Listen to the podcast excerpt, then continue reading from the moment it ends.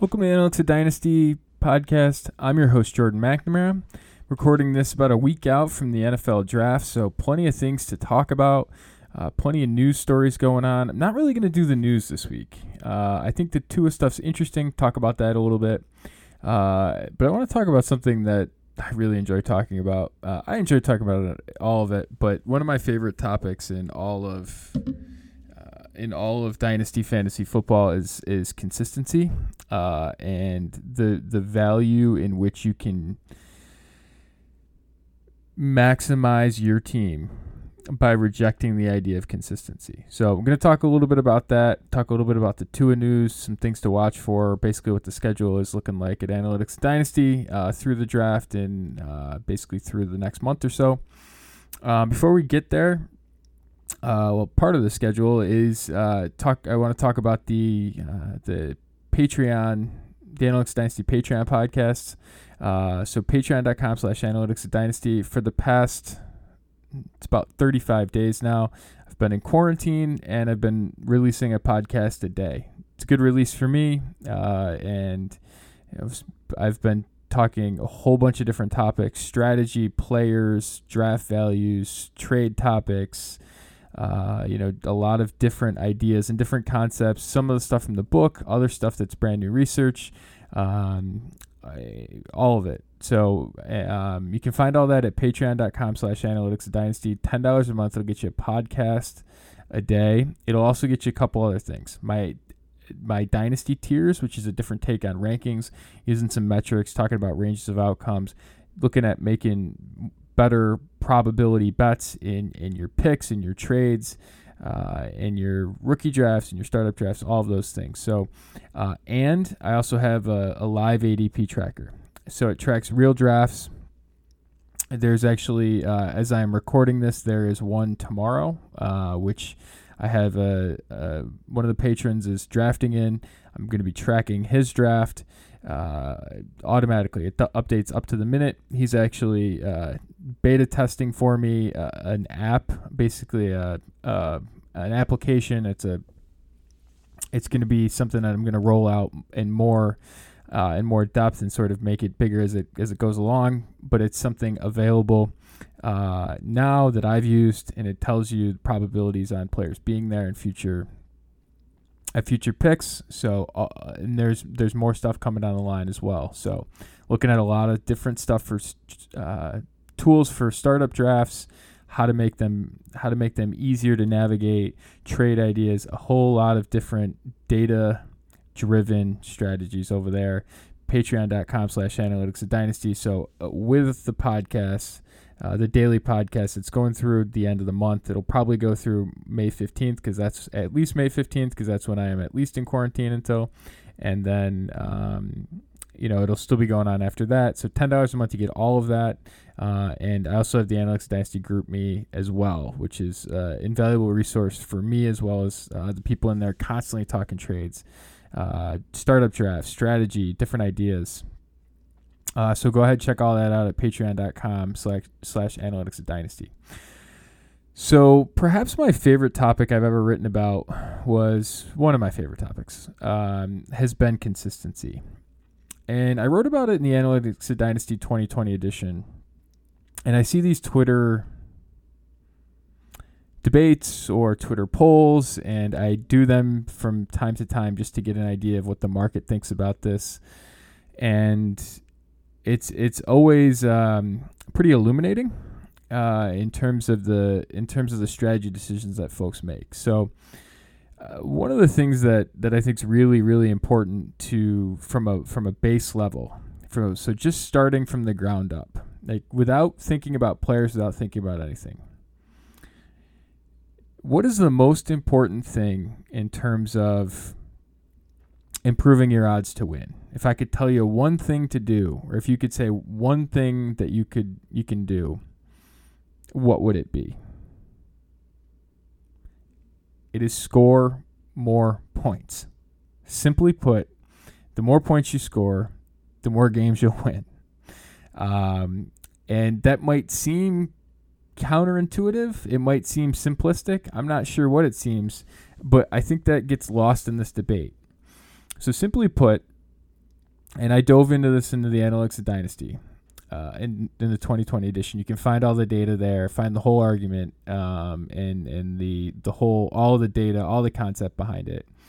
Uh, but simply put, the points that you score dictate about 95% of what you would expect your all play record to be in a given year. Okay, so your all play record is if you were essentially to play each team each week and um, you know what your record would be playing all of those teams. So playing 11 other teams in 13 different weeks, what those 143 matchups through 13 weeks, what those would be. Uh, and I measure 13 weeks because that's the the true sample of of a team, and there's a whole bunch of reasons why I do it in the book. I lay that all out for you there, but but through 13 weeks, the regular season, uh, you play 143 all play games, and the the the record in those games, 95% of the record in those all play in that all play setting, or what I call your luck independent record, is dictated by the amount of points that you score. End stop. 95% of it. What you'll see from that is you're ra- you're essentially randomly drawing opponents each week. So that you are essentially just scoring as many points as you can score, and you're essentially drawing a random opponent in that 11 matchups, right? You know who it is. It's it's predetermined, right? But uh, you know when you when you look at it from your all play perspective, right? They might have a high week, they might have a low week. Now you might score the 10th most points in the league, they might score the 11th and you lose, right? You might score the second most points in the league, they score the the lowest points in the in the league and you win, right? So those things all happen, but by and large you'll see them largely you'll see that balance out. And that's not even something that you can control. Okay, that's just not something that you can control. So that's a it's a big big premise of this whole thing is that the more most more points that you score, uh, the more uh, games that you will win. Simply put, the the easiest way to think about it is for if you improve your scoring over the course of a regular season by 97 points. Okay, not it's it's in a in a base setting, it's 97 points. So I use it's 10 man lineups or all the warp stuff, um, and it is historically been non superflex. Um, I would say if you're in superflex, the number is probably closer to 113. About 113 points will bump you up just because um, of the quarterback scoring. It just it makes wins uh, a little bit more costly just because you're you're scoring more points. But in in a standard league, uh, 97 points is, is a good benchmark to improve your team by a win over the course of a season. Um, that's about a little. It's about seven and a half points a a game or points per week. Um, and I call that the rule of seven. And uh, the and in Superflex, it's like I said, it's about a hundred and it's about 113 or so. It fluctuates a little bit, but the data that I've seen, it's about 113 uh, is the number. So it doesn't really precisely matter what the number is as much as the the idea that it is uh, it, it's consistent, right? That number it is scoring more points, about 97. So call it if you're in Superflex, call it 110. Um, but if you score 110 more points over the course of a se- over a course of a 13 game regular season, you should expect another win. Um, and so what you'll see is these these Twitter debates or these Twitter polls or a lot of the discussion will say, well, you know, I really want consistency. Uh, I really want a player that will score a consistent amount of points each week. Uh, and you know, I'll take a little bit less points if they give me a high floor. Uh, for a number of reasons, that's a flawed strategy, and it and it gives away you're giving away wins. Okay, so if you give away, and I saw a recent one where uh, the the poll was basically, you know, would you rather have someone that scored 250 points, uh, but scored them, you know, in a I, I use the term boom bust manner, they set it out like there was, you know, it's a high concentration of them were essentially in eight weeks, um, but they were really high, really low week to week. Um, and then the other one was essentially you score a level amount of points uh, throughout each of your each of your games, but you're scoring less points. What would you take? And way too many people took that they would score less points. So uh, just the in in in that number to give you an idea, that decision to score less points because it would it would your player would be scoring them in, in a more consistent fashion. It cost you a quarter of a, a win over the course of a season. Might not sound like a lot. Okay, that might not sound. You're just sitting there thinking, you know, well, um, I feel comfortable doing it. It's it's fine. Like I'd rather have it feel good each week, yada yada. Um, you know, it's it's a it's a it's a reassuring feeling to me. All of those things. Um, that's fine, but you are losing games because of it. And and in one league that might not be that big of a deal but if you're playing five leagues if you're playing 10 leagues for me i'm in i think 24 25 leagues at this point i can't afford to give away a half a game, or, or excuse me, a quarter of a game or a half a game um, over all of those leagues, right? That adds up to way too many losses, right? It adds up. And that's stuff that you can't really make up, right? I mean, those add up and it's tough to make it up. So just by making the more efficient decision of scoring more points will really uh, will really benefit you in the long term. Now, what you might say is, well, teams that are more boom bust, they get uh, they lose unlucky. They, uh, you know, the the low floor games hurt you, and you know you basically aggregate all your your high points in a big week, uh, your big weeks, and you lose the other ones, and it sort of hurts your record. There is no basis in fact for that. Um, and I looked at a sample of 624 teams uh, over 52 leagues at 12 team leagues, and I looked in to see if that was true. And I took 52 consistent leagues that I had uh, that I had data for, and I looked at all of them, and there is absolutely no relationship between the amount of points, uh, the the variation that you have from week to week, and and your record there is, and I also looked at something I call luck wins, which basically means, you know, do you get unlucky, right? Is your actual record uh, better than your all play record, right? So that, that all play record, which would give you the win percentage if you played everyone each week, is that better or worse than what your actual record turns out to be? Basically, the random draw, whatever team you you play in that particular week. Um, and the theory would go that it, that the boom bust teams would have worse records than teams with uh,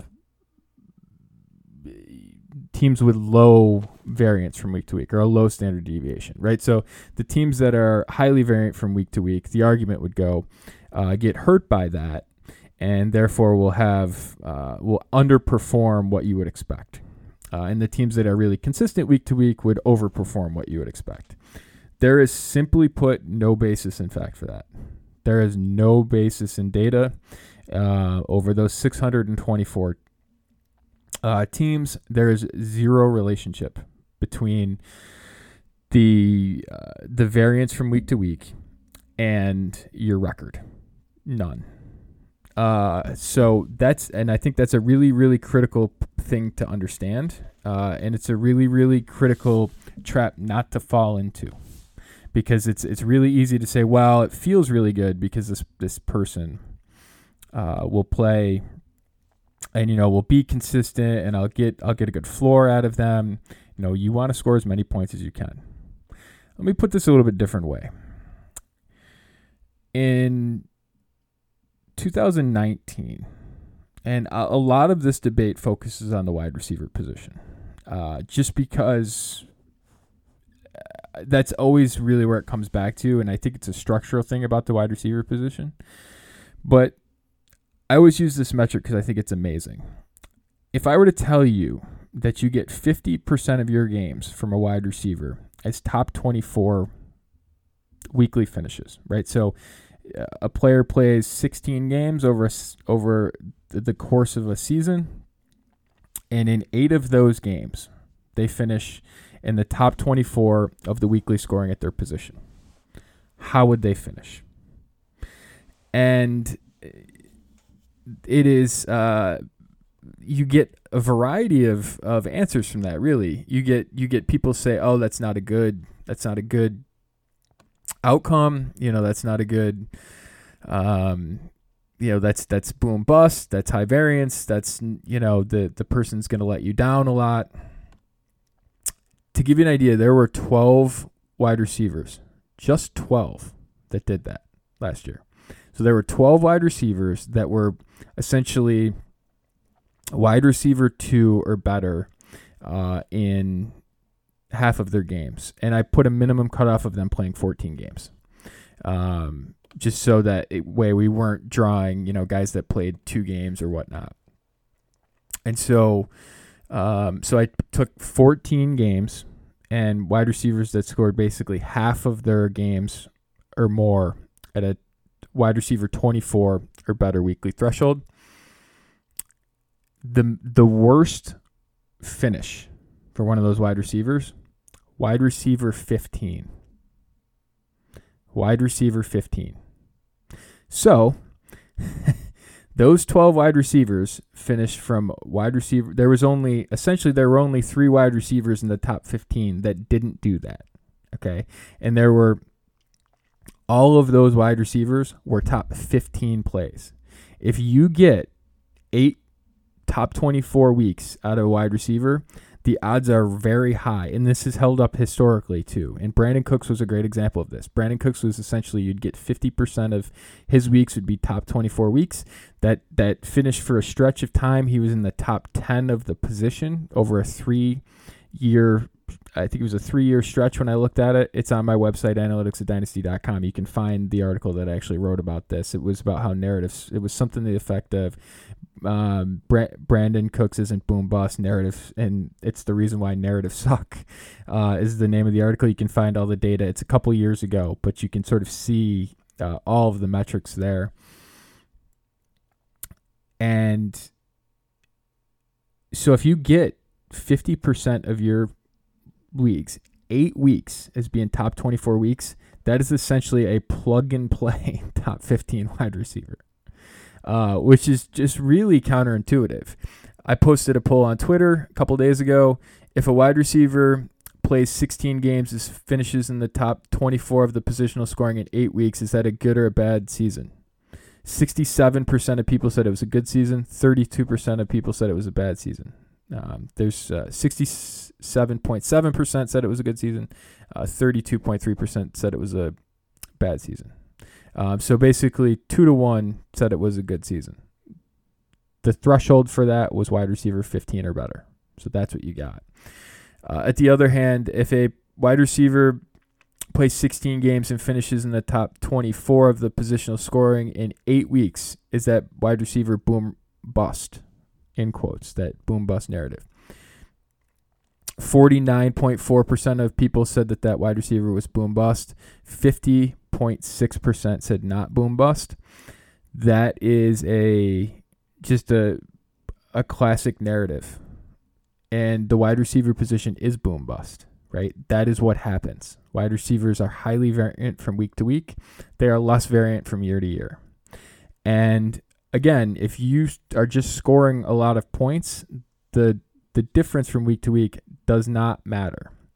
Let me put it a little bit different way.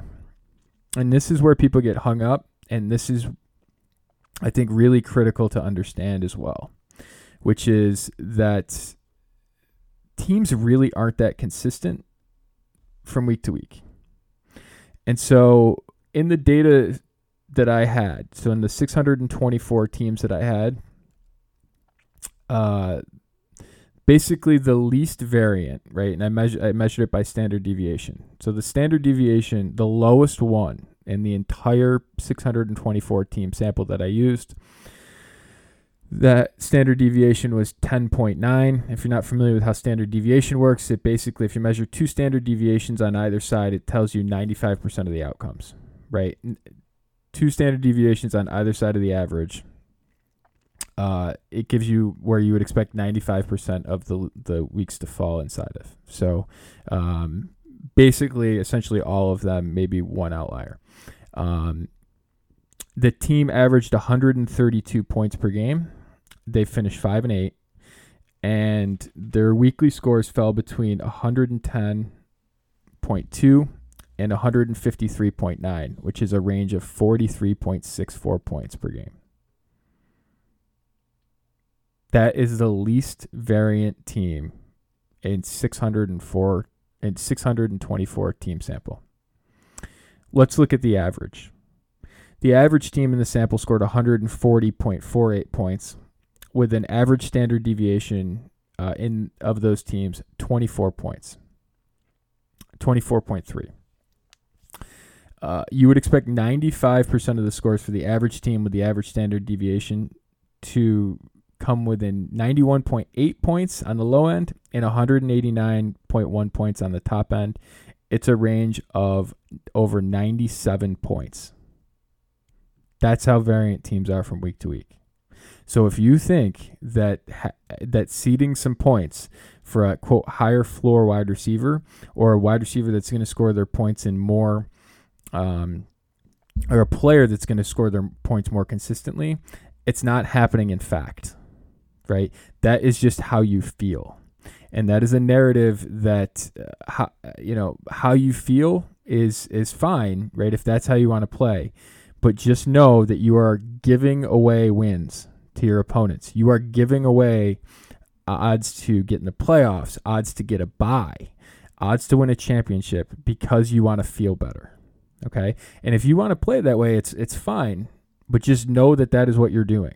And what makes me feel better is winning more games. Having at the end of the week when I tally up my ro- record is having a couple extra wins, right? That's what makes that's what ends up making me feel better. Um, and I think that's why most people play is because they want to win right? So that's the optimal that is the optimal decision is to score more points, simply put. And teams are not consistent week to week. And that's that makes a lot of sense if you think about it because you have 10, maybe 11 or 12 players, however big your rosters are, uh, or your starting lineups are. They have good matchups, they have bad matchups. They come to play well, they they come to play with their head up the rear end. Like you have all of these things. You have fluky touchdowns that happen, all of these things week to week. There's a ton of variance from week to week. It is highly volatile from week to week. Um, and track your teams, right? Just track your teams and see how variant they are. I'm, I'll show you the data set. Okay, it's it is they're 52 uh, teams, the same scoring system, and it's a they're public leagues, right? So there's there's no uh, you know, there's no wildness going on in terms of anyone f- messing with the data. Um, the data that I used, they had no idea that I was going to end up using these leagues, right?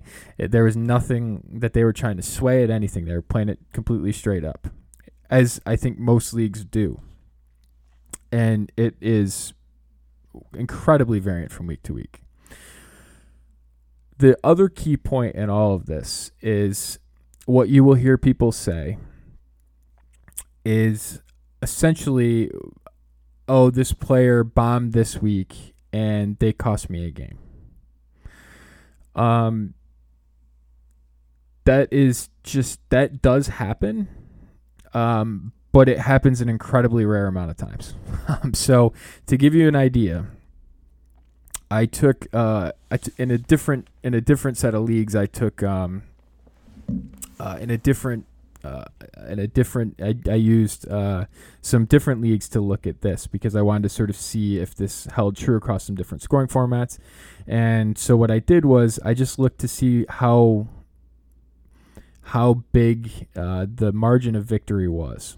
And so I took 26 different leagues from 2019 and I just measured the margin of victory each week. That's all I measured just the margin of victory of each game. So there were six games each week. 13 games uh, in the 13 weeks in the regular season across 26 leagues. That's 2,028 different matchups. And then I just looked at how big the margin was.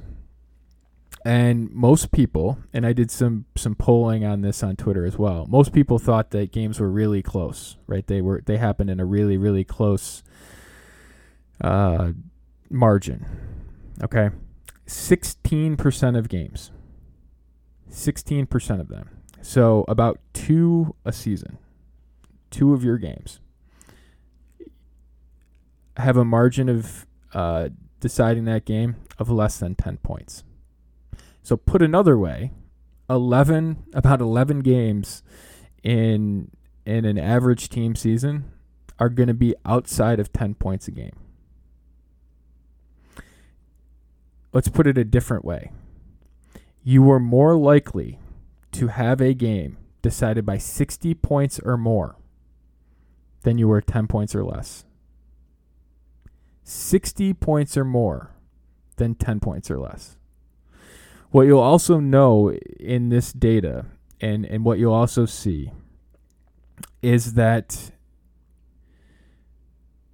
it is the teams that that it is and this is true in the NFL too is that close games are are pretty coin flip are pretty fluky in terms of if you if you look at how teams perform in close games it's pretty variant year over year. Like the good teams, uh, the the good teams teams aren't particularly good at controlling that year over year, um, and and good teams, uh, you know, don't necessarily. It doesn't really correlate in terms of how they perform in close games. Uh, what what they do and why good teams are good is they don't play close games. And so like you'll define it as like a one score game. And if you think about it, it makes a lot of sense because there's a lot of fluky things that happen in one score games. Uh, and whether that's a bounce of the ball or you know a, a, tipped pass or whatever, there's there's a lot that can control that. And if you're playing a close game, there's a lot of different things, bad calls, all of those things that can cut against you and really, uh, really make you lose games that you shouldn't right? So the teams that are are dominant don't play close games. Um, and when they do, it's a much more random outcome than you would expect. The same is true in fantasy football. Is that the teams that are really good don't play these close games. And when they play the close games, the, the 10 points or less type games, they don't out they don't there's not really a correlation between their their record and how they do in those games because so much of it is is random, especially when you're when you're that close. They don't markedly outperform teams that are bad, right? Where they what they do is they're teams that are middle of the road play a lot of these games and they get 50-50 breaks and then they end up being about 50-50 type teams. Or, you know, 50, you know, 6 and 7, 7 and 6 type teams or 5 and 8 or 8 and 5, right? Those teams in the middle that are playing a lot of those there's a lot of uh, variance going on week to week. And so what you'll see is the teams that are really good don't play close games. The teams that are middling play a lot of close games. Uh, and how do you play less close games? You score more points, right? The teams that score more points play less games that are close, and then you don't have to worry about it. So that is all to say that essentially, and I looked at a lot of different ways because I thought it was true right? I thought that the the less variance that you had would make you outperform it, and in no way is that true. It is a feeling, uh, and I understand the feeling. Uh, I get it. I get why people think that. People hate losing that close game, but it's a cognitive bias that you should just simply uh, reject because it will make your teams better and it will make you win more games and it will make you a a better performing team uh, consistently year over year, and score more points. Care less about the the narrative of how a player feels, and care more about the player scoring more points. So, whenever you see one of these polls on Twitter or anything, you know, the consistency poll, always take the player with more points.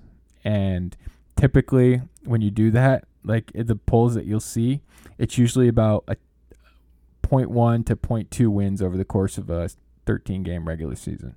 And if you're playing in a handful of leagues, like that adds up to wins. Simply put, that adds up to wins. It makes you more likely to make the playoffs, more likely to get a bye, which is really where you move the needle in terms of odds and and that's just a huge a huge impact. One of the things I also looked at this week was uh, I put out some Twitter polls. Um, I like these because it gives you an idea sort of on how people how people think. Um, uh, you know what the market thinks and how you can sort of make decisions that that really go um, you know essentially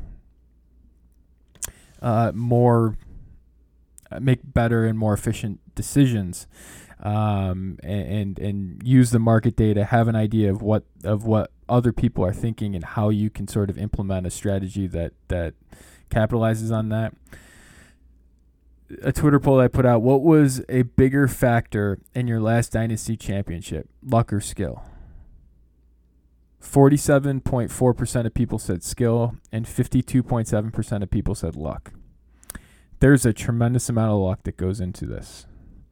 There is skill. And I, I kind of came down, there was a lot of comments on this. I kind of came down with the people that said essentially, hey, listen, getting into it is skill, getting into the playoffs is skill. And then from there, it's a lot of luck, which I, I, I would generally speaking agree with that. Um, and, you know, last year I got decimated in week 14 just because the the players that I had high exposures to, it just I, I just got blitzed in week 14 uh, in a lot of leagues and lost a disproportionate amount of what you would expect I would have lost.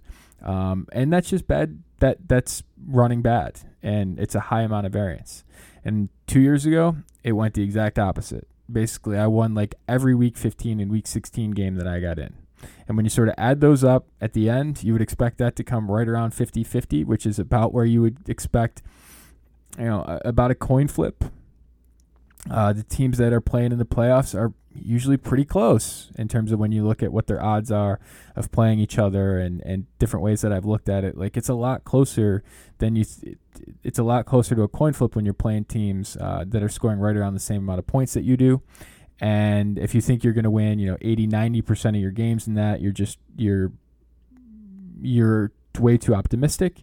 Uh, and so when you, when you sort of add all those up, it basically came down to about 50 50 in terms of those close games that I won two years ago and the, the games that I lost, the close games I lost this year. Um, you know, it's about 50 50, which is about what you would expect. Where you can really move the needle is don't play in week 14, right? Start your playoffs in week 15 with a bye, right? Again, the teams that that don't play close games uh, don't have to worry about uh, as much uh, about those those random variance weeks, and by playing one less game, you massively increase your odds. And I wrote a lot about that in the book as well. So, um, so yeah, I don't usually do a ton of like topical book based uh, podcasts, but this one has just been one that's been on my mind this week. I've seen it a lot. I've seen it a lot discussed. Uh, some people have asked me about it. Um, and but you should total like if if you are if you're if you're making decisions based on consistency, uh, you are just for the sake of consistency, and and you are consciously giving away points. You're giving away your chances to win, right? And so that is uh that's just a major factor. That's not to say if if if all things are equal, would I rather have consistency? I mean, it doesn't much matter to me. Um, but a lot of times, what you'll see is the the idea that a player is boom bust will make them cheaper, uh, and then you would than what they're actually providing you.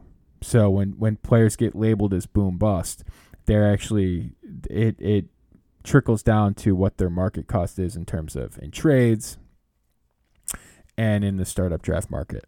So, um, so yeah, so that's that's a uh, long form version of consistency and, and why you should reject the notion of consistency. Um, and I figured I'd put that out there as we lead up to the NFL draft uh, and and sort of thinking about process. A couple things I wanted to talk about. Uh, really, one major thing I wanted to talk about the Tua Tagovailoa uh, drama that's going on. I saw reports today that uh, I think it was Bob McGinn at the Athletic said you know there's multiple teams that have him off the draft board based on injury.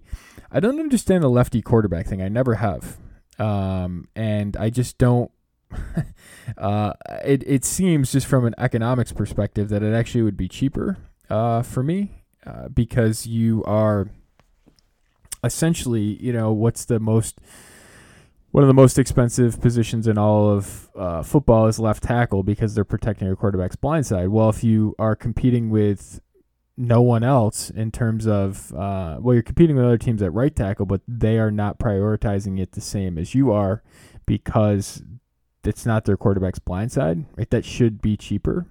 Uh, the other thing too is, you know, we've seen some things with the the Patriots do this thing with um, with left-footed punters. It makes it more difficult for teams to uh, catch punts because of the spin of the ball. Uh, if you are conditioning your players to catch a left-handed pass, uh, that that will you know it's spinning different, it's doing those different things, but that's something that you can prepare for. It's more difficult for teams to adjust to that. Uh, and you're just seeing the ball it's spinning a little bit different. You you might have better uh, breaks in terms of interceptions and, and those sorts of things, uh, just because your your players are catching a different ball than the opponents are, uh, and so that's a thing too that seems pretty interesting in terms of just just trying to get an edge. Um, those two things in particular, and again, if your offensive structure is a little bit different, and whether that's you know you're lining your tight end up on the right instead of the left, or, or what have you, if you're sort of structuring your offense a little bit differently, that is stuff that opponents have not seen before or see less of, and they are less conditioned to. Uh, you know, react, and they might be slower on the on on the reaction to those sorts of things it, it just seems like it is a it's the type of rare thing that that wouldn't be harmful or that that if you built that in and say hey this is a this is a variance piece for us. This is something that we have that other people don't that could be really interesting in terms of how you build your team and what you have the ability to do where you can spend money those sorts of things. There's efficiencies there that are uh, that just seem like it's it's worth exploring. Um, so when the, you see some of these old school people say, "Oh, he's a left-handed quarterback. We got to knock him down the board," I think that's given up a value opportunity. But that's beside the point, really. On the Tua news, the, I think the, the the injury thing is is a pretty big deal. Um, uh, I th- I think the report was three people had taken him off the board. Uh, and you know, there's there's two ankle surgeries. There's a uh, I think it was a broken wrist as well. Um, there might have been a knee thing, and of course the hip thing, uh, which I think is the big thing. But when you sort of add them all up, know, this isn't a one-off injury in terms of you know whether it was like a Nick Chubb or something coming to the NFL, not the same position, but you know he had one basically catastrophic knee injury and and was able to get back uh, in shape and and perform well in the combine and all those things uh, but had basically one injury, they've added up on Tua. So I do think there's a high amount of range of outcomes on where he's going to go in this draft. I think he's been commonly thought of being as a top five quarterback. I think that there's some floor on that. Uh, I think there's floor concerns with that. Um, and you know we've heard in different reports that a team in the top ten has him off the board. Uh, you know how many how many teams are in play for uh, quarterbacks in the top ten? I think it has been. It's you know Carolina was a team that I thought might be in that business, but it seems unlikely now with with uh, Teddy Bridgewater, them spending money on Teddy Bridgewater. Uh, so you know we'll, we don't necessarily know who those teams are, but but it, we would be naive to think that he is the lock stock quarterback too. Uh, I think that it's a pretty reasonable bet. Uh, I'd probably take Tua over Herbert, but I think that uh, it's a it's a reasonable bet to say that there's a that Herbert could go over. Uh, could go over Tua in the draft, uh, just because of the injuries and all that other stuff. Uh, so it, it'll be an interesting thing to watch from a super a super flex perspective. Watching the the spread between Tua and Herbert's going to be interesting, and you know one of the things I was talking about earlier is the data that I have from ongoing drafts, and what you'll see right now is that there is a there's certainly a in the startup market, for example, there is a uh, pretty big spread on on the the quarterbacks, and there's a spread in terms of, um, you know, in, in terms of how where these guys are going. Uh, Tua is basically, uh, well, in in startup drafts right now. Um, Joe Burrow is not going as the 101 in superflex formats. If you were just to look at rookies, it is Jonathan Taylor by about a round. So I think that's a notable thing in terms of when you start looking at when you start looking at um, you know drafts and you start looking at um, you know when you start looking at, at drafts and at at um, rookie draft strategy and all of those things, it is it is Jonathan Taylor that's going higher than than Joe Burrow is by about a round. Joe Burrow is going actually behind D'Andre Swift as well in startup drafts. Now, I don't think it's a perfect correlation between startup drafts and rookie drafts. Uh, I think there's different calculuses there, um, but I think they're probably misplaced if they're not mirroring the the startup draft market. If you're drafting for need for quarterback early in a rookie draft, it's typically not a good strategy. Hit rates not that high for sustained success. You'd expect about you know depending on how you measure it, and I measure it in a couple different ways. Somewhere between 40 and 50% is what you would expect the top 10 quarterback in the draft to produce, you know, to be a long term starter. And like I said, I measured a couple different ways uh, in terms of like that you know, real success uh, as being, you know, two or more top 24, or excuse me, two or more top 12 seasons is one of the things that I look at. It's about 41% for the top 10 picks in the draft, uh, and which I think is probably lower than people appreciate. Um, and assuming it's, you know, Jonathan Taylor makes it into the first round, which I don't, I don't think that that's going to happen, but I think it's possible. I think the market probably thinks it is, um, or pretty close to it. I mean, he's about it's plus seventy five percent. Um, you know, going back to two thousand, it's about it's about between 75 and 80% of those guys produce a top 24 season and those hit rates are pretty dense you know? And so what you'll see is quarterbacks that uh, that basically hit you know they'll it's about 60 between 60 and 70% of them will hit and then about 50% of those are one hit wonders. Um, so when you sort of look at that like uh, and Burrow's on the older side of that curve, which is I, I have seen in my data matters, and I wrote a lot about that in the Superflex chapter. I think the age on that, and there's some benchmarks that you can look at. Um, he would be on the older side of those as of right now. So, um, yeah, so that's just some things that are going on uh, in the in the startup market, and I think like when you look at when you look at Tua, he has been dropping recently. Um, so he was as recently as uh, we'll call it a few days ago, he was the 104 in terms of rookies off the board. Uh, and he was in basically it was Taylor and then Swift and Burrow together, um, and that gap between Swift and Burrow has opened up a little bit. It, it has it was essentially even, and over the course of call it the last maybe week or two, it's opened up to a couple of pick gap there, basically two and a half picks. In startup drafts, uh, Tua was at four. Uh, he is now at five. D- Dobbins has come up ahead of him. So um, so Dobbins is at 41.6. So Tua is basically in a tier with Dobbins, uh, CeeDee Lamb, Cam Akers, and Jerry Jeudy. Notably, Jerry Jeudy is uh, going behind. Um, is going behind uh, CeeDee Lamb by about five picks, and actually just updated while I was doing that. That's how good the live tracker is uh, in terms of updating recent picks. Um, and Jerry Jeudy's going 51 1 right now. So um, compared to CeeDee Lamb at 46.6, essentially. So. Um, so that's just a look at that. And then when you sort of go down a little bit further, um, that's basically a tier. So the top Taylor's in a tier, Swift and Burrow are in a tier after that, and then and I'm just looking at startup costs.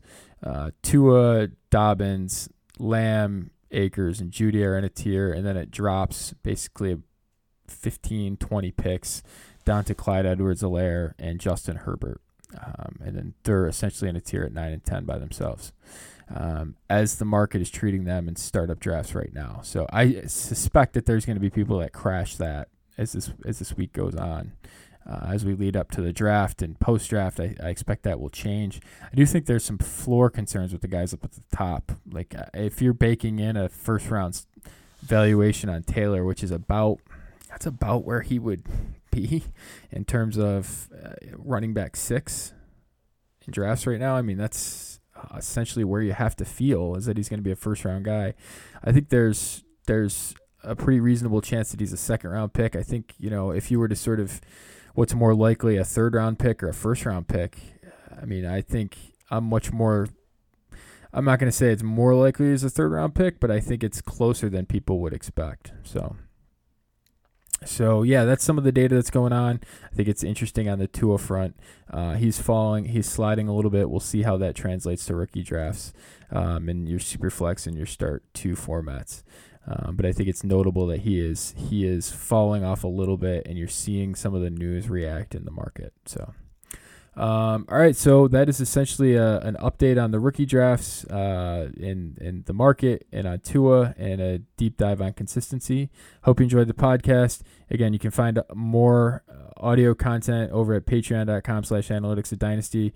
You can get all the podcasts I've released for the past month, everything going back to when I was releasing them in December. You can get all of those, all the podcasts up through the NFL draft. I plan on doing a um, a reaction show each night that you will have, you know, when you get up in the morning.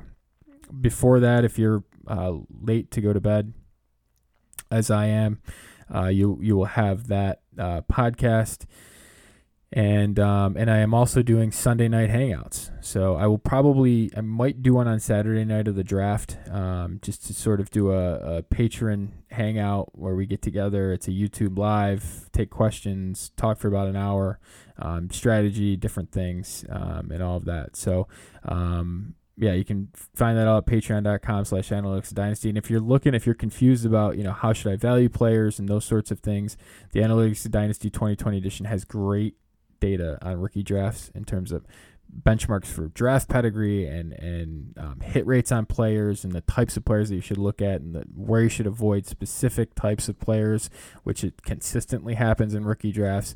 There are always avoid spots, um, and I have a lot of data in there uh, to apply to what I expect will be this year and some avoid spots. So.